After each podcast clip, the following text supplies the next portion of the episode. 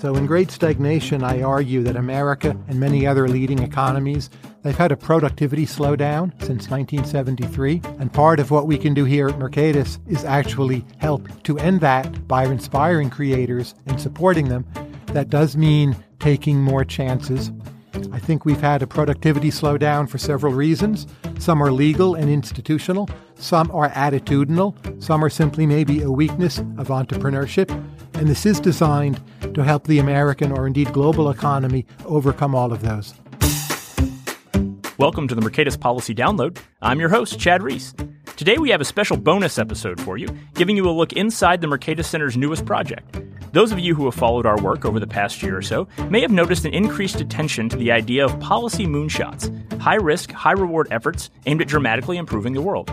Today, we're taking our own advice. This fall, the Mercatus Center will launch Emergent Ventures, an incubator designed to fund and support dynamic and promising ideas with the potential to improve society. To talk more about Emergent Ventures, I'm very happy to introduce our special guest, Tyler Cowen. Tyler is the General Director of the Mercatus Center and the Holbert Harris Chair of Economics at George Mason University.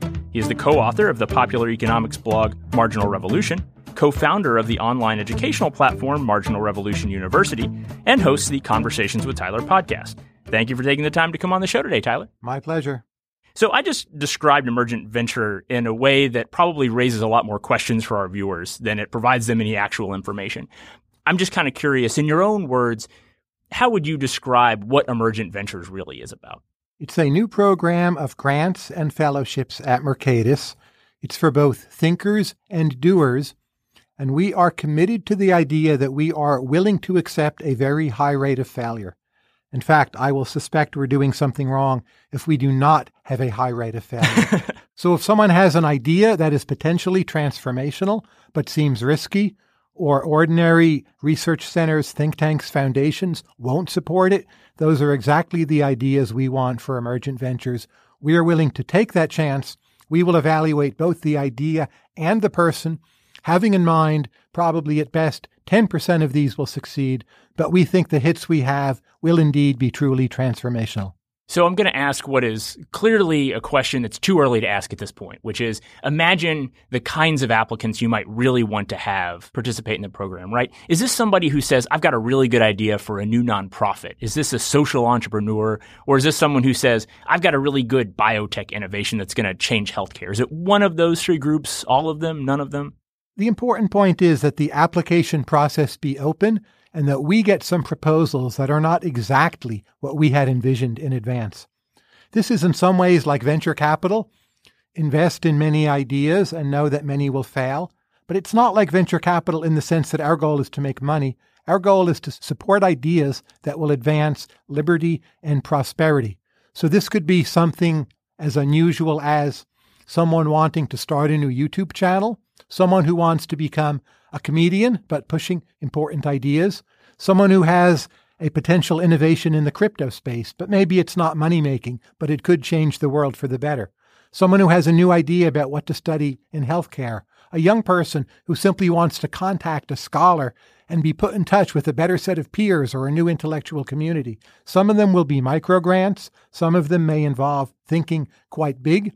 Someone who wants to start a new media venture, or look at the world of social media. There's been blogs, Twitter, podcasts. They've all had a big impact. But you might wonder what's next in that universe.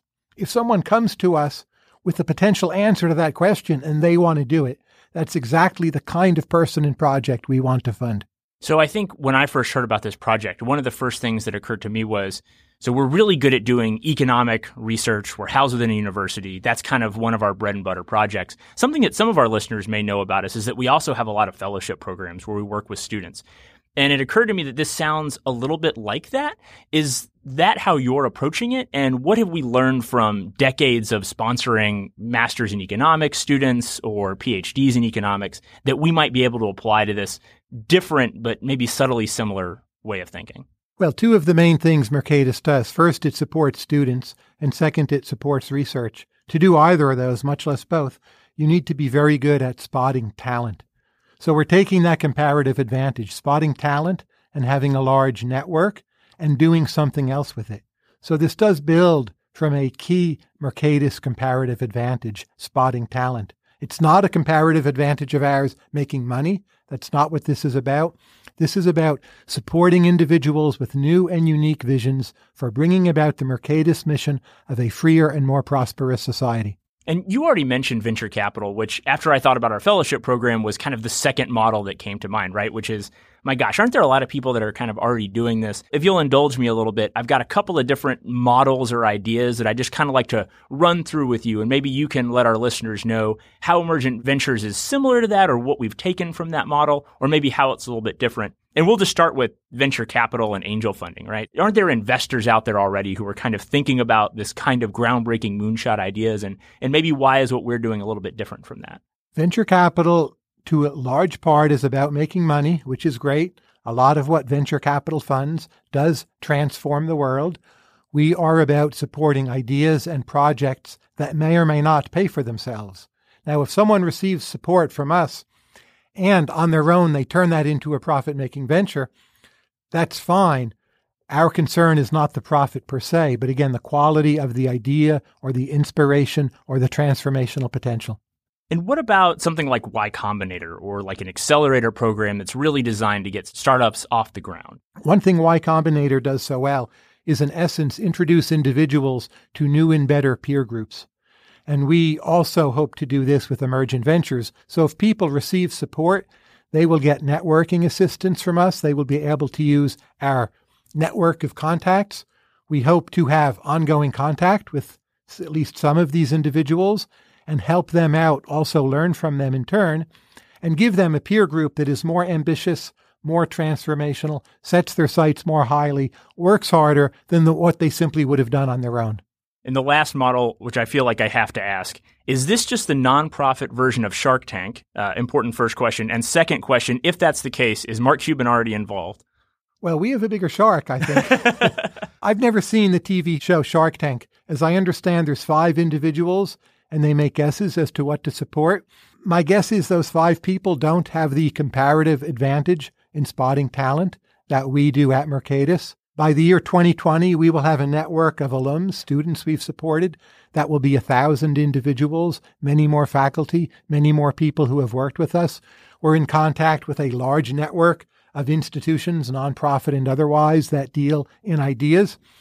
So again, I don't know how Shark Tank works, but I don't feel it has that kind of backup, knowledge, credibility, roots in the intellectual world, but also being concerned with actually doing and those, again, are supposed to be profit making ventures on Shark Tank. And we're about changing the world. I'm glad you kind of ended with change the world there because one of the things I'd like to do for our listeners is maybe pull back a little bit and put this project in perspective of your broader work as an economist. So a lot of people know you from your books, Great Stagnation, Average is Over, and The Complacent Class. And I think it's really clear from anybody who reads those that a big theme of your life's work is figuring out how the world has changed since the Industrial Revolution, why we're at this sort of innovation plateau and maybe how we jumpstart the next revolution, right? Whatever that looks like. That's the way it looks to me from the outside that this is sort of a natural continuation of that. Like you read your own books and said, time to do something about this. Is that kind of a fair way to think about the project? Absolutely. So in Great Stagnation, I argue that America and many other leading economies, they've had a productivity slowdown since 1973. And part of what we can do here at Mercatus is actually help to end that by inspiring creators and supporting them. That does mean taking more chances.